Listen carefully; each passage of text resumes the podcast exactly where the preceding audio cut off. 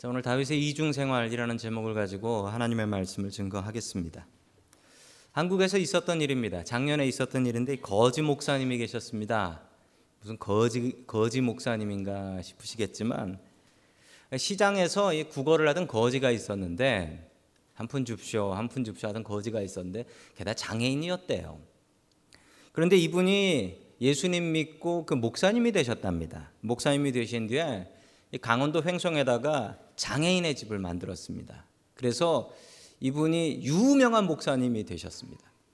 자, 그런데 더 대단한 것은 이분이 유명한 목사님이 되시고 TV에도 나오고 이러고 나서도 그러고 나서도 그 시장에 가면 거기서 한 푼 주세요. 가난한 사람들에서 한 푼 주세요. 거지를 국어를 하는 거예요.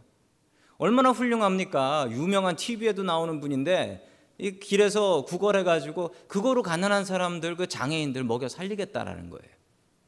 얼마나 성자 같은 목사님인지 모릅니다. 그래서 동네에 유명했습니다. 거지 목사. 아, 그 저분이 거지 목사라고.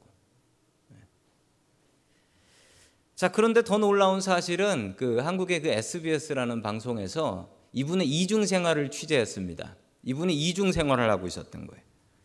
낮에는 시장 가가지고 한 푼 주세요. 그래가지고 그거 얻어가지고 가난한 사람 돕겠다라고 하더니만 알고 보니까 그렇게 벌어가지고 밤에는 고급차 타고 비싼 음식점 가서 맛있는 거 먹고 여자들하고 술 마시고 이러고서 술 깨면 아침에 나가가지고 또 한 푼 주세요. 이러고 다녔다라는 거예요. 나라에서 돈도 많이 받고 심지어는요 어느 장애인 한 분은 치료 받아야 되는데 치료를 못 받아가지고 돌아가신 분도 계시고 그분 유가족이 기가 막혔던 게 이 돌아가시고 나서 9,500만 원을 갚으라고 카드 값으로 이 누가 썼나 보니까 아니 그 거지 목사가 그래서 거지 목사인가 봐요. 이 거지 목사가 이 장애인 앞으로 카드 만들어 가지고 쫙쫙 긁고 다녔다라는 거예요. 이렇게 죽은 사람들이 너무 많대. 알고 보니 존경받는 목사가 아니었고 오히려 멸시받아야 될 사기꾼이었습니다. 여러분 이런 인생을 살았던 분들 참 많이 있는 것 같습니다. 심지어 우리 성경에 나오는 다윗이라는 분도 그렇게 존경받을 뿐 아닙니까? 하나님을 다윗만큼 믿었던 사람이 어디 있습니까? 그런데 그도 이중 생활이 있었어요. 존경받는 왕인 줄 알았더니 부하의 아내를 탐내는 완전 가정 파괴범이었던 거죠. 여러분 다윗은 왜 이렇게 살았을까요? 어떻게 하면 이런 죄를 피하고 살 수 있을까요? 여러분에게는 이중 생활 없습니까? 여러분 오늘 하나님의 말씀을 통하여 그러한 다윗의 죄들로부터 피할 수 있는 저와 여러분 될 수 있기를 주님의 이름으로 간절히 축원합니다. 아멘. 첫 번째 하나님께서 우리에게 주시는 말씀 항상 깨어 있으라라는 말씀입니다. 여러분 밤엔 자야죠. 어떻게 항상 깨어 있어요? 여러분 여기서 깨어 있는 것은 영어로 보면 spiritually 나옵니다. 우리가 영적으로 깨어 있어야 합니다. 영적으로 깨어 있으려면 예배 잘 드리셔야 됩니다. 말씀 잘 보셔야 됩니다. 기도 열심히 하시고 찬양 열심히 하셔야 합니다. 그렇지 않으면 우리의 영혼이 잡니다. 영혼이 자면 이게 죄인지 뭔지 내가 죄를 짓는 건지 뭔지 이것도 알 수가 없다라는 사실이죠. 자, 우리 1절 말씀 같이 봅니다. 다 함께 사무엘하 11장 1절입니다. 시작. 그 다음에 봄에 왕들이 출전하는 때가 되자 다윗은 요압에게 자기 부하들과 온 이스라엘의 군인들을 맡겨서 출전시켰다. 그들은 암몬 사람을 무찌르고 라빠를 포위하였다. 그러나 다윗은 예루살렘에 머물러 있었다. 아멘. 자, 다음에 봄이 되었다라고 이야기. 시간이 이제 다음에 봄이 되었다라고 얘기하는데 이제 봄이 뭐냐 하면 봄은 전쟁의 계절입니다. 이스라엘 사람들에게 봄은 전쟁의 계절이에요. 이 무슨 얘기냐면요. 봄에 전쟁들을 했어요. 자, 이스라엘하고 우리 지금 우리가 살고 있는 이제 샌프란시스코 지역하고 비슷한 게 있는데 비 오는 시즌이 비슷합니다. 겨울에 비가 와요. 예, 한국에서는 이해할 수 없는 기후죠. 겨울에만 비가 와요. 이스라엘도 겨울에만 비가 옵니다. 자, 1년 내내 전쟁을 하다가 겨울에 비가 내리기 시작하면은 왕들끼리 만납니다. 만나서 이제 전쟁 그만하자고. 왜 전쟁을 그만하냐면 비가 귀해요. 이때 빗물 모아서 얼른 농사 안 지으면 1년 내내 굶습니다. 자, 어쩔 수 없이 비가 오면은 자, 칼과 창을 내려놓고 가서 농사 지어야 됩니다. 그래서 겨울에 비가 내리기 시작하면 왕들끼리 만나서 이제 전쟁 그만하고 농사 짓고 와서 합시다. 자, 그렇게 이야기합니다. 자, 그러면 다들 농사 지러 가요. 농사 지러 갔다가 비가 그치기 시작합니다. 그게 봄이에요. 봄이 되면 비가 그쳐요. 아, 한국엔 봄에 비가 오지만 여기 이스라엘과 저희, 저희가 사는 이 땅에는 봄이 되면 비가 그치죠. 자, 비, 가 그치면 다시 전쟁하러 모입니다. 그래서 나오는 게 다시 봄이 되어서 왕들이 전쟁할 때가 되었다. 자, 왕들이 출전할 때가 되었다라고 이야기를 하지요. 왕들이 만나서 다시 전쟁을 하는 겁니다. 여러분 예전에는 전쟁을 왕이 꼭 나가서 했습니다. 이스라엘의 첫 번째 왕이었던 사울 기억하시죠? 사울이 길보아 산에서 칼싸움하다 죽었습니다. 사울이 길보아 산에서 전쟁할 때 나이가요 자그마치 72살이었습니다. 72살. 여러분 72살 된 노인이 전쟁터 안 나간다고 뭐라고 할까요? 네 뭐라고 합니다. 왕은 전쟁하라고 있는 것이었으니까. 여러분 옛날에 아더 왕이라는 왕 아시죠? 그 왕도 보면 칼 차고 다니고 창 들고 다니며 전쟁하던 왕이었습니다. 당시의 왕은 전쟁이 있으면 무조건 나가서 싸워야 돼요. 다윗도 전쟁 때문에 유명해진 사람이죠. 골리앗을 돌팔매로 무너뜨린 사람이 다윗 아니었습니까? 여러분 이처럼 왕이 전쟁에 나가는 건 당연했습니다. 안 나가면 더 이상한 것이었습니다. 왕이 전쟁에 나가면 백성들의 사기가 올라갑니다. 우리 왕이 나왔다. 왕이 전쟁에 나오지 않으면 사기가 뚝 떨어집니다. 왕은 전쟁에 꼭 나가야 했습니다. 여러분 그런데 다윗은 먹고 살만해지니까 전쟁에 나가지 않았습니다. 나태해졌던 거죠. 자신의 부하였던 요압 장군에게 나가서 싸워라. 나 없어도 잘 싸우고 나 없어도 이기지 않냐. 나 없어도 든든한데 뭐 내가 나가냐. 니들끼리 싸워라. 이러면서 자기는 뒤로 빠졌던 겁니다. 그리고 자기는 예루살렘에 남아 있었습니다. 여러분 예전에 다윗이 이랬습니까? 여러분 예전에 다윗은 이러지 않았습니다. 부하들과 목숨 걸고 같이 싸웠습니다. 그리고 전쟁터에 특공대로 나갈 일이 있으면 부하를 내보내는 게 아니라 자기가 나갔어요. 나하고 한 명, 한 명만 더 나가자. 그러고 자기가 목숨 걸고 나갔던, 그래서 존경받았던 사람이 바로 다윗이었습니다. 그런데 다윗이 변했습니다. 먹고 살만해지니까. 먹고 살만해지니까. 여러분, 이런 일은 너무 흔하게 봅니다. 이민 생활 처음 시작하면서 힘들었을 때는 하나님을 의지하다가 먹고 살만해지니까 변하는 하나님을 의지하던 간절함이 없었습니다. 전쟁터에 나가서 내가 오늘 죽을지 모른다. 이때는 하나님을 목숨같이 의지했으면 하나님 살려주십시오. 하나님 살려주십시오. 그래서 군인들이 하나님 잘 믿어요. 그 이유가 언제 죽을지 모른다라는 생각. 그런데 전쟁터에 나가지 않으니까 안전해지니까 하나님을 의지하지 않기 시작했어요. 하나님 없이도 넉넉하게 나 죽을 때까지 먹고 살 수 있다라는 나태한 생각이 이 다윗의 마음속에 들어가 버리게 되었습니다. 자, 2절의 말씀 같이 봅니다. 시작. 어느 날 저녁에 다윗은 잠깐 눈을 붙였다가 일어나 왕궁의 옥상에 올라가서 거닐었다. 그때 그는 한 여인의 목욕하는 모습을 옥상에서 내려다 보았다. 이 여인은 아주 아름다웠다. 아멘. 자기 부하들은 전장터에서 목숨 걸고 싸우고 있는데 다윗은 뭐 했다라고 합니까? 낮잠 잤대요. 낮잠. 낮잠 잤대. 낮잠 자고 있었대.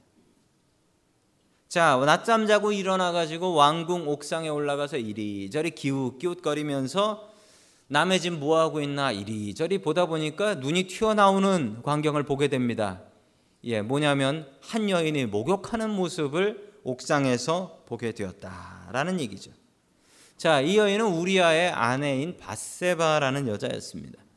여러분 여기서 잘 보셔야 될 게 한 여인의 목욕하는 모습을 옥상에서 보았다. 자, 이게 어느 정도 거리인지를 알 수 있는 내용이 있습니다. 그 여인은 아주 아름다웠다. 자, 그 여인이 아름다운지 아닌지 보려면 아주 먼 거리면 저게 여자네라는 정도밖에 안 보이지. 이게 확인될 정도면 가까운 거리라는 겁니다. 여러분 가까운 거리라는 것은 여러분 아셔야 될 게 이 가까운 거리가 무엇을 의미하냐면 자신의 부하 중에 아주 높은 사람의 가족이다라는 겁니다.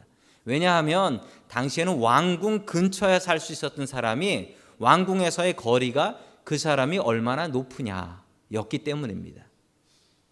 높은 사람은 가까운 데 살 수 있었고 높지 않은 사람은 멀리서 살아야 됐습니다. 왜냐하면 왕궁을 지켜야 되고 그만큼 충성된 종이었다는 거죠. 그러므로 자기의 부하 중에 아주 높은 부하의 가족이다. 뭐 아내거나 뭐 딸이거나 이럴 수밖에 없다라는 것을 알 수밖에 없었습니다. 자, 당시의 가옥 구조를 한번 보도록 하겠습니다.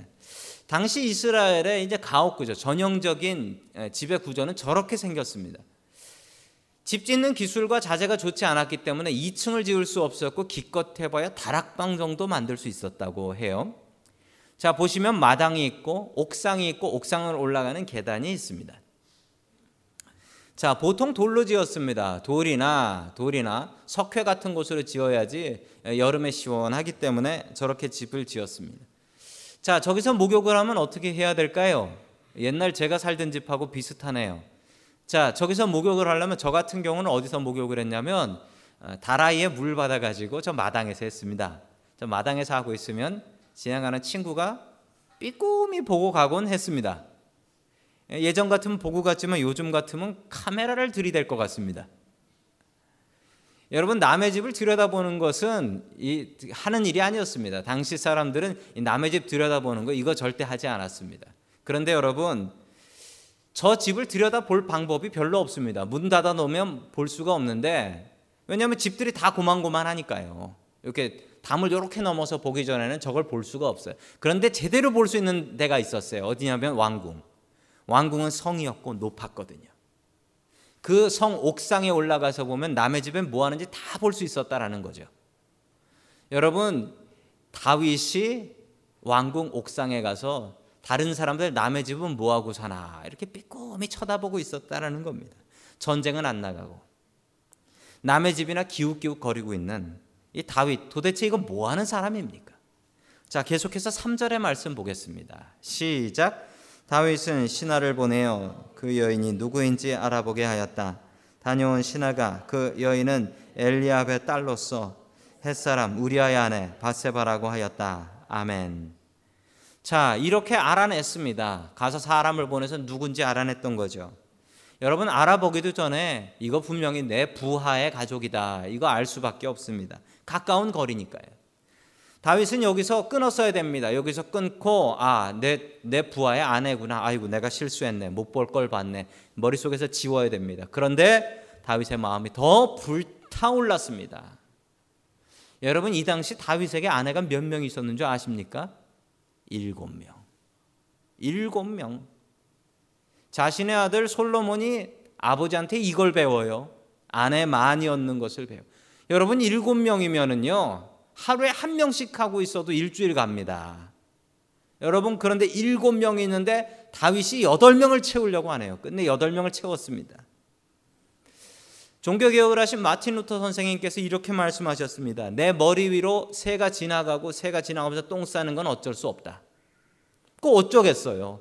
머리로 지나가는 새마다 총으로 쏘겠습니까? 그런데 루터 선생님이 이렇게 말씀하셨어요. 머리로 지나가는 새는 어쩔 수 없지만 그 새가 내 머리에 집 짓고 살게는 하면 안 된다. 맞는 얘기죠? 뭐 한국말로는 새 집 지었다라는 얘기가 있긴 하지만 여러분 머리에 새 집 짓게 하면 안 되는 거 맞죠? 새가 내 머리에 앉아가지고 새 집 짓고 살게 하면 그거 어떡 합니까? 여러분 다윗은 머리에 죄가 새 집 짓게 했습니다. 아니 지나가다 못 볼 것 볼 수 있죠. 지나가다 못 볼 것 볼 수 있어요. 그런데 여러분 중요한 것은 그 못 볼 것을 보고서 그거 내 마음 속에 머릿속에 품고 있으면 안 된다라는 거예요. 머릿속에 품고 있으면. 잠깐 지나가면서 못 볼 것 죄된 생각할 수 있죠. 저 사람 정말 밉다. 아이고 저 사람 정말 죽이고 싶다. 이런 생각 들 수 있죠. 마음속에. 이것도 안 들면 어떻게 사람입니까? 남자분들 지나가면서 뭐 여자분들 보잖아요. 안 보세요? 뭐 저만 보는 듯한 눈치를. 아, 보잖아요. 보는데 중요한 것은 아, 보면 끝이에요. 그걸 왜 마음에 품냐고요. 왜 마음에 품냐고. 다윗이 옥상에 올라갔습니다. 나태한 생각 가지고 갔다가 아, 여인이 목욕하는 거 볼 수 있지요. 근데 그걸 왜 마음에 품냐고요. 여러분 죄된 생각이 내 머리를 스치고 지나갈 수는 있습니다. 그런데 거기서 더 싹을 틔우진 마시라는 거예요. 저 사람 밉다 하면 하나님 용서해 주세요. 왜 내가 미운 마음을 품었을까요? 이래야 되는데 저 사람 제가 어떻게 죽이면 좋겠습니까? 이 마음을 품지는 말라는 겁니다. 아내가 일곱 명이나 있는데 왜 거기다가 플러스 원에서 여덟을 만드냐고요. 그것도 자기는 일곱 명이나 있고 남은 딱 하나밖에 없는 아내인데 그걸 왜 탐을 내냐고요. 여러분 죄가 이렇습니다. 죄는요 우리의 마음속을 후벼 팝니다. 죄는 한번 들어오면 나가려고 하지 않습니다. 그리고 여러분 죄는 내 약점이 있어요. 다윗의 약점은 여자 문제였어요. 여자 문제가 약점이었어요. 다윗도 그걸 잘 알고 있었어요. 그런데 다윗은 그걸 잘 방어하지 못했어요. 그래서 여자 문제 때문에 인생 망칩니다. 여러분 다윗의 인생은 여기까지가 계속 클라이맥스로 올라갔고요. 그 다음부터는 이 죄의 문제로 확 떨어져 버립니다. 확 떨어져 버려. 인생 끝나 버립니다. 여러분 죄가 이렇습니다. 죄는 한 번 우리를 치면 우리의 인생 올라가던 인생 바로 쳐버리고 우리의 가정 바로 끝내버릴 수 있는 게 죄의 위력입니다. 다윗이 잘못한 것 낮잠 잔 것입니다. 그런데 낮잠만 잔 게 아닙니다. 영적으로도 잠잤습니다. 여러분 잠 자면 안 돼요. 잠 자면 안 돼요. 우리의 영이 깨어야 합니다. 우리의 영이 깨어서 하나님 바라보아야 합니다. 여러분 우리의 영이 깨기 위해서 말씀 보셔야 됩니다. 기도하셔야 됩니다. 예배 드리셔야 됩니다. 여러분 이것이 계속되지 않으면 우리의 영은 잠자서 죄가 죄인지도 모르고 우리가 죄에 넘어져 버립니다. 다윗이 그랬습니다. 여러분 항상 깨어서 말씀 보시고 기도하시고 될 수 있으면 예배도 참여하려고 애쓰시고 여러분 우리의 영을 깨울 수 있는 저와 여러분 될 수 있기를 주님의 이름으로 간절히 축원합니다. 아멘. 두 번째 하나님께서 우리에게 주시는 말씀은 하나님께서 보고 계신다라는 말씀입니다. 하나님께서 보고 계신다. 여러분 이걸 알면 이걸 알면 우리가 죄를 두려워할 수 있어요. 하나님께서 보신다라고 생각해 보세요. 그러면 어떻게 죄 지어요? 하나님께서 불꽃과 같은 눈으로 보고 계시고 기억하고 계시고 레코딩하고 계신다라고 생각하시면 여러분 어떻게 죄 지을까요? 무서워서. 그 생각 갖고 살아야 합니다. 여러분 요즘 그 SNS라고 하죠. 어, SNS 뭐 카카오톡이니 페이스북이니 자 이런 것 때문에 가정이 무너지는 경우가 참 많이 있답니다. 참 많이 있대요. 뭐 미국 사시는 분들은 조금 다른 이야기긴 하지만 한국에는요 그거로 자기 옛날 첫사랑을 찾기도 하고 첫사 연락 안 되던 첫사랑이 연락되기도 하고 뭐 중고등학교 때 친구들, 뭐 초등학교 때 여자친구, 남자친구 뭐 이렇게 연락되기도 한다라고 해요.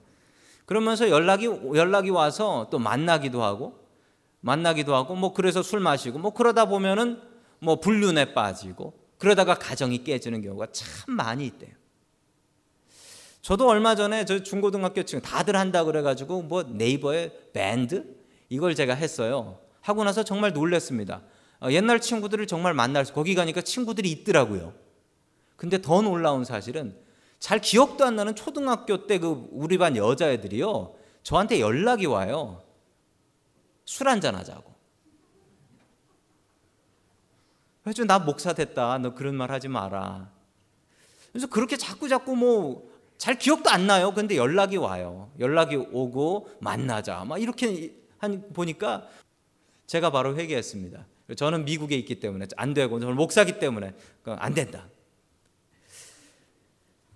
아무도 뭐 믿어주지 않으시는 눈치네. 이러다가 가정이 깨진다라는 거예요. 이러다가 한 번 불륜으로 끝날 것으로 생각했던 다윗의 인생이 이상하게 꼬이기 시작합니다. 이상하게 꼬이기 시작해요. 자, 그 말씀이 4절에 나옵니다. 같이 읽습니다. 시작. 그런데도 다윗은 사람을 보내어 그 여인을 데려왔다. 바세바가 다윗에게 오니 다윗은 그 여인과 정을 통하였다. 그 여인은 마침 부정한 몸을 깨끗이 씻고 난 다음이었다. 그런 다음에 바세바는 다시 자기 집으로 돌아갔다. 아멘. 자, 이 이야기 여러분들 뭐 교회 나오신 분들은 너무 많이 들으셨을 얘기일 텐데 좀 자세히 다른 관점으로 좀 보기를 원합니다. 그 괄호에 보면 이 표준 세번역 성경에 괄호에 괄호가 나와요. 그리고 괄호에 뭐가 나왔냐면 이 여인의 신체적인 상태를 얘기합니다. 그 여인은 마침 부정한 몸을 깼고 이 부정한 몸이 한 달에 한 번 하는 생리를 얘기합니다. 자, 부정한 몸을 깨끗하게 씻고 난 다음이었다라는 것은 아이를 가질 찬스가 있긴 하지만 그렇게 높지 않은 찬스다라는 거죠. 그런데 왜 아이가 생겼을까요? 여러분 하나님께서 벌 주신 겁니다. 이게 하나님께서 하나님께서 자 우리아의 아내인데 우리아라는 사람을 좀 아셔야 될 것 같습니다. 우리아는 히타이트 사람 성경에 헷 사람이라고 나오죠. 헷 사람은 우리가 세계사 시간에 배울 때 인류 최초로 철기 문명을 사용했던 사람이어서 이 철기 문명을 통해서 그 유럽 지역을 완전히 점령했던 대단한 민족이었습니다. 히타이트라는 민족이죠. 이 덩치가 크고 신체 조건이 좋고 아주 좋은 무기를 사용했기 때문에 이 히타이트 사람들을 당할 재간이 없었고 이 사람들은 외국으로 이민 가서 용병 시장에서 끗발을 날렸던 용병으로 그 hired soldier라고 하죠. 용병 생활을 했던 사람입니다. 자, 우리아라는 사람도 이스라엘로 왔고 이스라엘에서 용병 생활을 시작했습니다. 돈을 받고 대신 전쟁에 나가서 싸우는 사람들이죠. 여러분 이런 사람들에게는 충성은 없습니다. 돈 더 많이 주는 데 있으면 그냥 넘어가는 거죠. 돈 더 많이 주는 데 있으면 그냥 가는 겁니다. 그런데 이 우리아라는 사람은 좀 달랐습니다. 우리아라는 사람은 좀 달라서 그냥 돈을 위해서 싸웠던 사람이 아니고 유대인하고 결혼하고 이 바세바라는 유대인 여자와 결혼하고 유대인을 사랑하고 유대인보다 더 유대인처럼 살았던 그런 사람입니다. 얼마나 훌륭한 사람입니까? 자, 그의 모습이 8절에 나타납니다. 8절 같이 봅니다. 시작. 그런 다음에 다윗은 우리아에게 말하였다. 이제 그대의 집으로 내려가서 목욕을 하고 쉬어라. 우리아가 어전에서 물러가니 왕은 먹을 것을 함께 딸려서 보냈다. 아멘. 다윗은 당황하지 않고 아이가 생겼는데 당황하지 않고 아무 일이 없었던 것처럼 우리아를 불러서 이 포상 휴가를 내려줬습니다. 여러분 군대에서 포상 휴가 reward vacation이라고 하죠. 이거 받아보신 분 계십니까? 여러분 생각만 해도 가슴이 떨리지 않습니까? 예, 저는 상을 받아본 적이 없어서 떨리지 않습니다. 자, 포상 휴가를 나온 겁니다. 그래서 집에 들어가라라고 이야기하고 목욕도 해라. 그 집에서 목욕하는 거 어떻게 알았을까요? 이 목욕 시켜놓고 또 보려고 그러는 거 아닐까요? 자, 용병 우리아를 집으로 돌려보냅니다. 돈 때문에 싸우는 용병이 월급 받아가면서 집에 휴가를 나왔다. 이거 땡 잡은 거 아닙니까? 그런데 이 우리아가 이해할 수 없는 일을 해요. 구절 말씀 같이 봅니다. 시작. 그러나 우리아는 자기 상전의 종들과 함께 대궐 문간에 누워서 자고 자기 집으로 내려가지 않았다. 아멘. 이게 지금 뭐 하는 일입니까? 아니 포상휴가 보내줬더니만 이 용병이 돈 때문에 싸우는 용병이 집에 들어가지 않고 다윗의 왕궁 문 앞에서 문지기 경비 서고 있는 거예요. 문지기 경비 서고 있어요. 너무 기가 막힌 일입니다. 집에 안 가요. 집에 안 가요. 그래서 다윗이 기가 막혀 가지고 불러다가 얘기했으면 너 집에 가라. 너 집에 왜 집에 안 가니? 하도 집에 안 간다고 하니까 다윗이 이 우리한테 술을 먹입니다. 술을 먹여서 술 취해 가지고 집에 가라고. 술이 취했는데도 불구하고 집에 안 들어가요. 너 가정 생활에 문제 있냐? 왜 집에 안 들어가냐? 다윗이 물어보니까 이 우리아가 이렇게 얘기하는데 이 말이 정말 가슴을 후벼 파는 얘기입니다. 이 내막을 모르는 자기 아내가 바람 핀 것도 모르고 자기가 충성을 다하는 이 왕하고 바람 핀 것도 모르는 이 충성된 종 우리아가 하는 이야기 한번 들어보십시오. 11절 말씀입니다. 같이 봅니다. 시작. 우리아가 다윗에게 대답하였다. 언약계와 이스라엘과 유다가 모두 장막을 치고 지내며 저의 상관이신 요압 장군과 임금님의 모든 신하가 벌판에서 진을 치고 있습니다. 그런데 어찌 저만 홀로 집으로 돌아가서 먹고 마시고 나의 아내와 잠자리를 같이 할 수 있겠습니까? 임금님이 확실히 살아계심과 또 임금님의 생명을 걸고 맹세합니다. 이런 일은 제가 하지 않겠습니다. 아멘. 다윗은 아이가 생겨버렸으니까 바세바와 사이에 우리아를 불러다가 집에 집어넣어 버리면 그냥 자기 아이가 생겼겠거니 하고 넘어갈 수 있겠거니 한 번의 불륜으로 끝나겠거니라고 생각을 했는데 일이 자꾸 꼬이는 겁니다. 아니 이 외국인 용병이 왜 이러고 있습니까? 술 취해 가지고 술 취해 가지고 하는 이야기가 이 얘기입니다. 임금님, 제 동료가 벌판에서 벌벌 떨며 싸우고 죽어가고 있습니다. 어떻게 나 혼자 집에 가서 쉽니까? 임금님의 부하들이 벌판에서 싸우다가 죽어가고 있는데 나 혼자 어떻게 그 짓을 합니까? 나는 죽어도 못해. 여기 경비소다 부대로 돌아갈 테니까 나 집에 돌아가라 하지 마십시오. 그리고 맹세를 해요. 임금님의 생명 아니 지 생명을 걸지 왜 임금의 생명을 걸어요? 임금님의 생명을 걸고 이야기. 그 얘기를 듣고 다윗이 결심합니다. 너 죽어야겠다. 너 죽어요. 내가 죽을 수는 없으니 너 죽어야겠다. 여러분 이 얘기는 우리야가 다윗한테 하는 얘기가 아니에요. 하나님께서 우리야 입을 통해서 다윗한테 들려주시는 얘기예요. 네가 부끄럽지 않냐? 이 외국인 용병 부하가 너를 위해서 이렇게 충성을 다하는데 너는 지금 그 아내와 바람내고 이게 뭐 하는 거냐 회개해라. 하나님께서는 다윗에게 회개의 기회를 주셨습니다. 그러나 다윗은 그 회개의 기회를 박차 버리고 저놈 죽어야겠네. 저놈 죽어야겠네. 그리고 말도 안 되는 계획을 세웁니다. 다윗이 군인이잖아요.